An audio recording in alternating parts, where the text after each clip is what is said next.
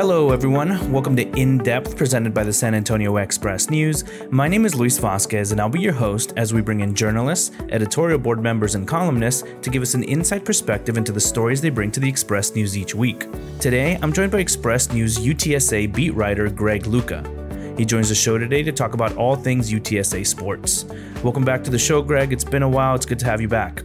Yeah, thanks, Luis. I love being here. It's always good to get to talk about what's going on with UTSA and some other sports in the area in this kind of a format. So it'll be nice. No, definitely. I love having you on the show. And the first thing I really wanted to touch on was something that happened towards the end of last year, which was that Jeff Traylor won the Express News Sportsman of the Year.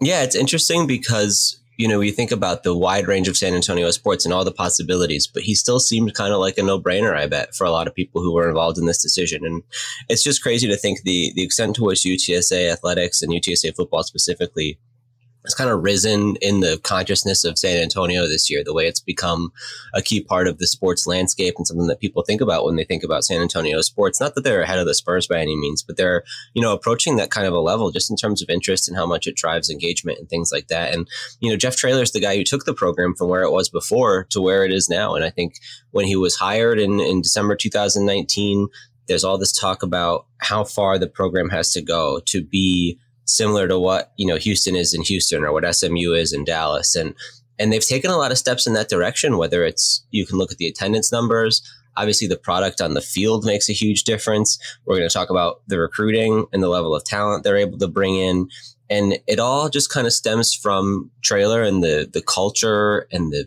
the just the atmosphere that he's brought to this program and the way that it's kind of transformed things. So for someone to have that big of an impact, you understand why they would be considered for for an award like that that goes out to potentially anybody in the sports landscape in San Antonio. Yeah, definitely. From one year to the next, they just it seems like they grew by leaps and bounds. Uh, a completely different team, almost seemingly overnight.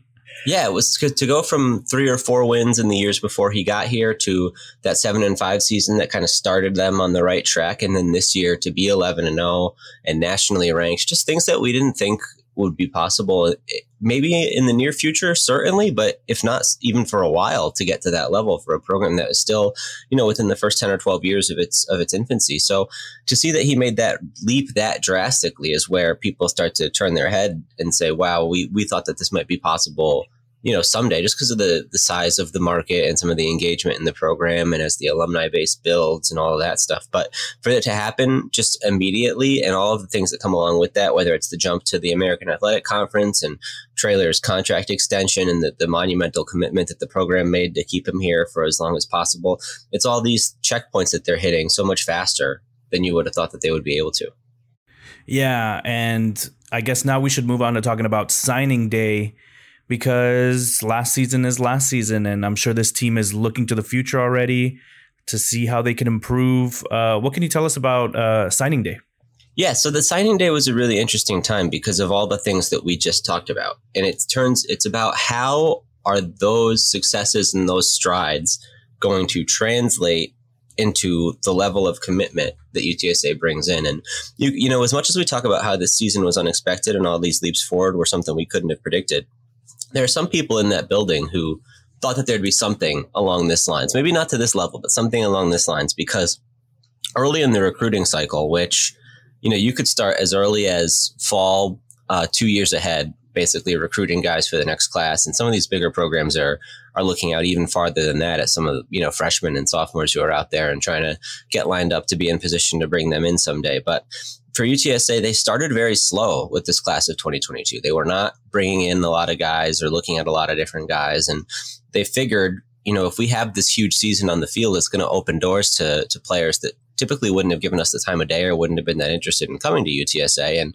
so they kind of bet on themselves a little bit by not sending out a bunch of offers that they didn't eventually want to have to fill because they thought they could get better players, if that makes sense. So when the season played out the way it did, it became a question of okay, so now you've accomplished that goal that you had of of putting yourself on more people's radar by having a strong showing. What is that going to translate into in terms of the quality of commit that you bring in? And you see it right away with this class. It's the highest rated class that UTSA has ever brought in per 24 7 Sports, who they do these composite ratings that look at the different recruiting sites and how they rate the players, and they boil it down to one number and they can basically average or composite all of the guys for each school and they give you a ranking and UTSA has the highest you know raw number that they've ever produced as a program they mm-hmm. rank third in the current conference USA and they rank fifth among the teams who are set to move to the American Athletic Conference with the current round of realignment that they have going on right now. And so we can talk about two guys in particular, the two highest rated guys they've ever brought in. Uh, in the in the early signing period in December, they brought in Owen Pee He's a linebacker from from Cy Park in Cypress. And then here in the February signing day, they brought in Zay Frazier. He's a cornerback from Coffeyville uh, Community College uh, from JUCO ranks, and he's actually an interesting story as well because he originally committed to Kentucky, and then you know, it's very hard to know exactly what happened, but he ended up just, you know, posting on social media, Hey, I'm actually not going to enroll at Kentucky. And then next day he was uh, committed to UTSA. And then February comes and he was the first one to sign at like 7.03 a.m., right, right on the dot. So it was really interesting to see how that kind of flipped from signing at Kentucky to getting out of that. And I guess he had to go through it like a transfer. Um, but this is sort of an, un, an unusual circumstance. So we're not exactly sure how it played out behind the scenes or what his motivations were. But at the end of the day, it means that UTSA has another, uh, you know, six four cornerback here who they think is going to be kind of a lockdown guy and can make a big difference for them. So those are the two big ones that stand out. But they feel like you know all around, all across the board, whether it's there are a bunch of high school kids, they've kept it entirely Texas as always. They've brought in a few different uh, junior college transfers who are going to be more ready to try to provide some help right away. And then a couple of, um, of transfers coming in. They have Chris Carpenter from Colorado and uh, offensive lineman from Northwestern. So really, they've they've like most schools will do, they've hit all the way across the board. I believe it was 21 total guys, which gives them, I think, uh, four or five open spots for bringing in different transfers or, or grad transfers through the spring and through the summer just to kind of add to the roster with maybe somebody who's not available or who you didn't think would be available who kind of jumps out on your radar and you say we got to get this guy. So they left themselves a little bit of flexibility too. Probably going to be looking at corner uh, maybe some maybe some extra help in the trenches. Uh, i think they need a safety and a linebacker as well were the ones that that Traylor highlighted. So we'll see what they do with these extra spots that they have but already it's off to a great start you also wrote earlier this week about a, um, a four-star linebacker, Martavius French. What, what can you tell me about him? Oh yeah, that's true. I almost forgot about that one. He was a late addition to the class. He came technically he came from Hutchinson Community College, and he was a four star out of high school. So what happened was he went to uh, he went to Tennessee. He didn't play, and then there was actually a situation where he was uh, arrested on some misdemeanor drug charges. Uh, I believe it was last spring. Uh, so then he ended up going into the transfer portal, didn't end up at another four year school. So he went down to, to junior college. And now UTSA is the team that chose to give him a second chance. And so he'll be coming aboard as well. So, yeah, that, he's certainly a big talent. Um, a lot of you, you, see a lot of times with these guys uh, who are rated highly at the high school level and then go to college and don't necessarily produce that they don't they don't get re-rated or regraded, so they kind of keep that four star rating. So it's a little bit different. And uh, he, you know, he's not going to be ranking in terms of the program's strongest all time recruits the same way those other guys are, just because it's a junior college situation. But uh, if he was, he'd certainly be in the mix because it's not it's not every day that they get a true four star guy. So yeah, that's definitely one to keep an eye on as well. You also wrote earlier this month, I believe, about another UTSA alum Tariq Woolen, who participated in the Senior Bowl. Yeah, it's actually two of them. It's Tariq Woolen and it's the offensive lineman uh, Spencer Burford as well. And it's crazy because you know UTSA. We talked about how young the program is and how they're achieving things they've never achieved before. They had only ever had one guy come through this kind of Senior Bowl postseason pre NFL showcase, and that was Marcus Davenport, who obviously ended up being a first round pick. So now to have two guys go through that speaks to the way the talent level is rising in the program and, and what they accomplished this season. But it's also just kind of a novelty here still to see what this process is all about and kind of follow it on that path to the pros. So we saw that Tariq and Spencer both went to it's in Mobile, Alabama, and a lot of the benefit of it is not necessarily the Senior Bowl game itself, but it's these practices through the week where they they bring in these talent from the top senior players from all across the country and they work with NFL coaching staffs. Two of the two of the weaker teams who are going to be up higher in the draft. It was the Jets staff was with one team, and the Lions staff was with the other team.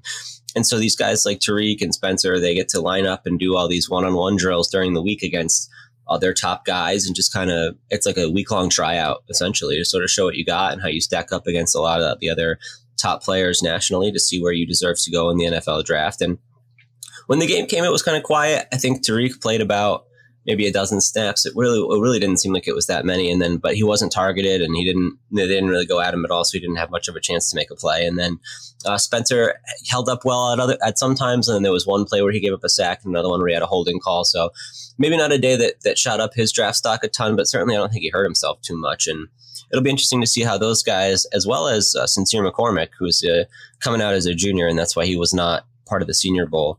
Uh, running back Sincere McCormick, and those two will all be at the NFL Combine starting March 1st. So that's kind of the next step for them to see where, you know, what does their 40 yard dash time look like, and what does their broad jump look like, and all these things that, that showcase their athleticism and and what they can bring potentially to the next level, how projectable they are, where these teams feel like, hey, if we get our hands on those guys, we can kind of mold them into something that is like what we want to see and, and really could be a special player for us. See, that's that's really interesting. The um, the Senior Bowl. I mean, it seems to me like it was uh, basically a scouting event. Was it was it televised? Yeah, it was on the NFL Network. So basically, it's tough because they're they're rotating through so many guys. You know, they have it was basically almost it felt like there was three teams essentially on each side. So you know, you might play one third of the snaps or so. Uh, Spencer Burford started, so he was out there quite a bit.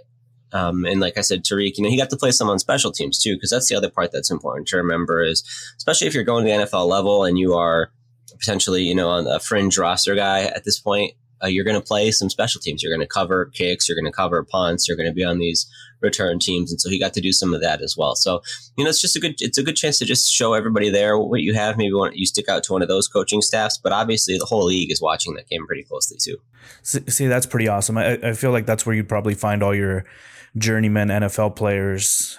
Yeah, certainly you could find a lot of guys like that through there. I mean, because because a lot of the tough a lot of the top talents are coming out as juniors necessarily. So sometimes you have these guys who are really, really good and surefire picks at the top of the draft who aren't in the Senior Bowl mix. So it is a little bit more of a spotlight for maybe, you know, Tariq, it seems like he's going to go potentially in the first three rounds. There's a lot of buzz around him at the moment. Um, and that'll change a lot between now and then. I don't want anybody to hold me to that. But the Spencer seems like a guy who is more towards the later end of the draft and is, is, is going to be really pushing to try to find a spot rather than a surefire thing. And so it's a it's a spot like the Senior Bowl where you're able to to be able to show yourself without having to stand out against some of those underclassmen who might outshine you, or you have a little bit more of the spotlight for yourself for that week. And I know that UTSA really sucks the oxygen out of the room in terms of sports in a good way. Obviously, they've been doing amazing.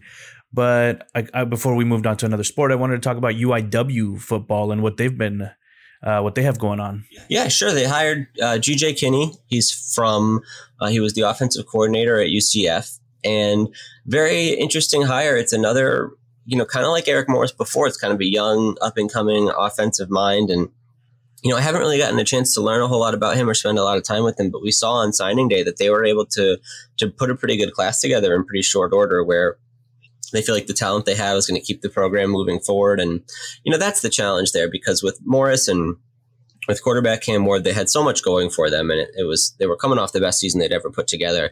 Now Morris leaves to be the offensive coordinator at Washington State, and and Cam Ward follows him, so he'll be the quarterback at Washington State as well. So you know this is a similar situation that we saw UTSA went up against this last year with uh, with Western Kentucky, where Bailey Zappe was the quarterback there, and he came from Houston Baptist, and they also brought over his offensive coordinator and they brought over uh, their top receiver from Houston Baptist as well. So the you know Washington State's trying to do that similar thing at the expense of at U, of UIW. So now the challenge there is what do they do to try to keep things rolling and and so with the first recruiting class, they brought in this transfer quarterback from Nicholls, uh, Lindsey Scott, who's a guy that they've played against before a few times because he's been in the league with them.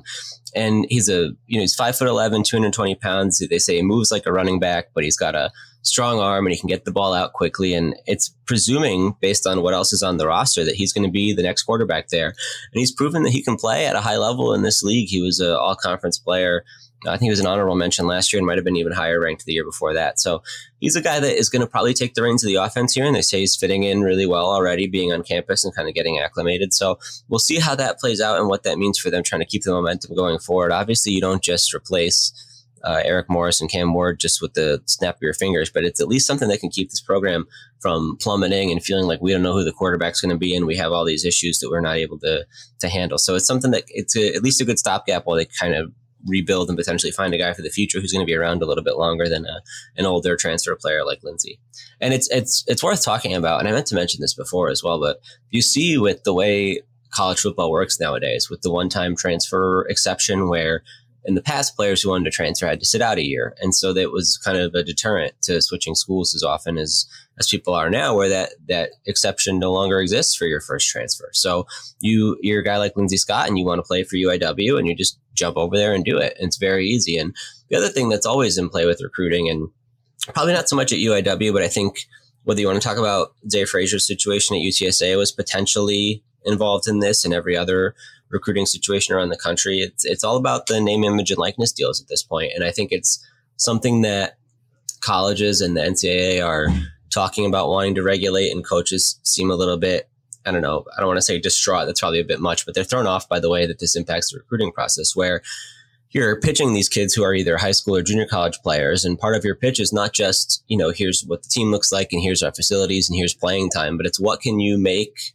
that you can put in your pocket for NIL money just to benefit yourself, which was never a part of the equation before last year. So that's really changed the way a lot of recruiting works. And when you see guys either flipping their commitments at the last minute or when you see guys maybe showing up somewhere and not getting what they were promised and entering the transfer portal, a lot of it traces back to that NIL stuff. So that's something that's always important to keep an eye on in recruiting. And, you know, for UTSA, it's tough because their alumni base is a lot younger and they haven't been around as long, especially as a football program. So they don't necessarily have that institutional money to throw at a lot of uh, high school or junior college prospects. And that's something that I believe there's some people in the area who are working on it. There's a couple different uh, quote unquote like NIL collectives, I believe they're calling them, where it's just like a group of boosters and supporters who are willing to throw their money into a pot that as the need arises, they can sort of direct it to whatever players might need to to get on the level that they feel like they deserve to be to either stay here or come here.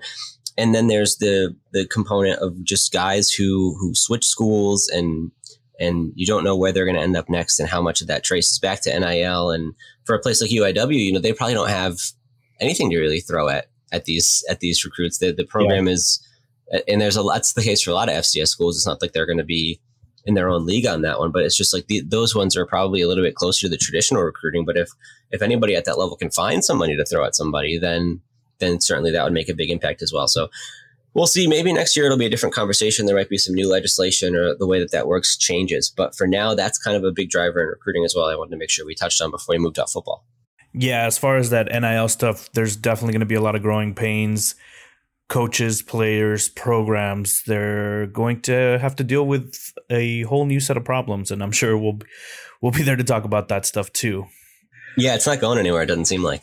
yeah, and so let's move on to UTSA basketball, which you've been covering, and uh, it doesn't look great. It's uh, it's no, not great. No, no, uh, I'll let you all. go ahead and talk about that. Well, at this point, as we're recording it, they're eight and seventeen overall, and they're one and eleven in Conference USA. And it's interesting because coming into this year, you knew it was going to be a different kind of situation because they were losing the program's two all-time scoring leaders in Keaton Wallace and Jhivvan Jackson, who had scored more points than anybody in the history of UTSA basketball. And you know, Keaton's in the in the G League right now, uh, trying to work his way up to the NBA, and has been playing pretty well. He's, uh, I think, he's averaging close to twenty points a game, which is in for the for Los Angeles. But Javon, I think, is still hasn't really caught on in the pros yet. He's uh, he was rehabbing a shoulder issue. I believe after the season, and so he's still working to get to that level. But the the point being of, of laying that out is that you know, they were guys who were taking a lot of shots and were the real drivers of offense here. But it wasn't like they were, you know, lottery picks who were going to be surefire top level talents in the NBA. So there was probably some level of thinking of these guys aren't the most efficient players. Maybe they don't shoot the best percentage. And so if you lose them and you redistribute those shots somewhere else, can the offense continue to click at a pretty high level? Because again, it's not like they're putting up these outrageous shooting percentages, even if the scoring numbers are through the roof. So, and then it just turned out this year that there's nobody on the roster who can who can even match that they're what they were doing from a from a shooting percentage standpoint. And UTSA right now ranks, I think, third to last nationally in a stat called effective field goal percentage, and that's not that hard to understand. Basically, it's you know a field goal percentage is the percentage of your shots that you make. And so effective field goal percentage counts threes as one and a half. since they're worth, you know, three points instead of two. So it's just your overall shooting, how good you are. And they're very nearly the worst team in all of Division One basketball.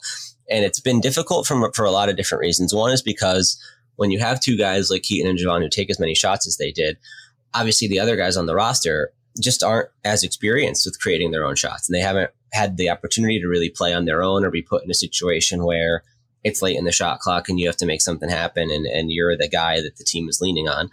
But also they've had just interesting situations this year with like for example, uh, Dhieu Deing, one of their leading scorers, he was off the team for a couple weeks because he just decided around the holiday break that he, you know, didn't like playing college basketball and wanted to try to play professionally. And then he decided, you know what, actually, I do want to continue to play college basketball. And he came back. And part of that is probably because the team is struggling. And then, you know, Cedric Alley is going to be out for the year. That's uh, reportedly that's an academic issue. Uh, he was one of their top players, and uh, especially on the defensive end and rebounding.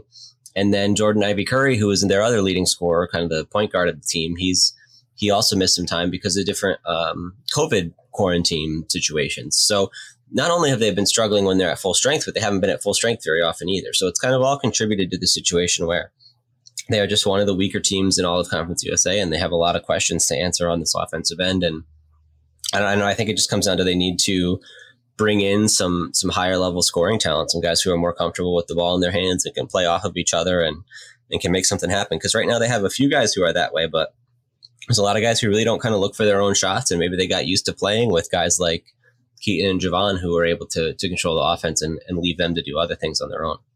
And even though UTSA is struggling with its basketball program right now, there are other programs in the city. Are there any other programs you'd like to talk about? Yeah, there's obviously there's so many colleges around here who are who are going at this time of the year, and you know UTSA's women is one to keep an eye on because they brought in uh, Coach Karen Aston, formerly of Texas, uh, you know a name a lot of people recognize, and they are not necessarily doing great, but from where they were before, where they were only winning two or three games in a season, I believe they have five wins right now. So just signs of progress, and she was able to bring in some of her players, and you know hope they hope that they're kind of meshing to her style and sort of building an identity. Um, and the other ones to watch in the area, there's a lot of these teams who are struggling, but Texas State's men, they're in the mix near the top of the Sun Belt. So that's one to keep an eye on. And they have a very senior lineup and potentially could make some noise later in the season. And then uh, Trinity actually is doing quite well. And their, their men's and women's teams are typically very good. But the women actually just set a program record with 18 straight wins. And they set a bunch of single game records as well this season. And men's team is on a roll too. So they'll, they'll be one to keep an eye on at the conference tournaments later this month. And I think that's a pretty good place to end it for today. I know I've already kept you for way too long. I always appreciate you coming on the show, Greg. Thanks for stopping by. Yeah, I love to come on. So anytime you want to have me.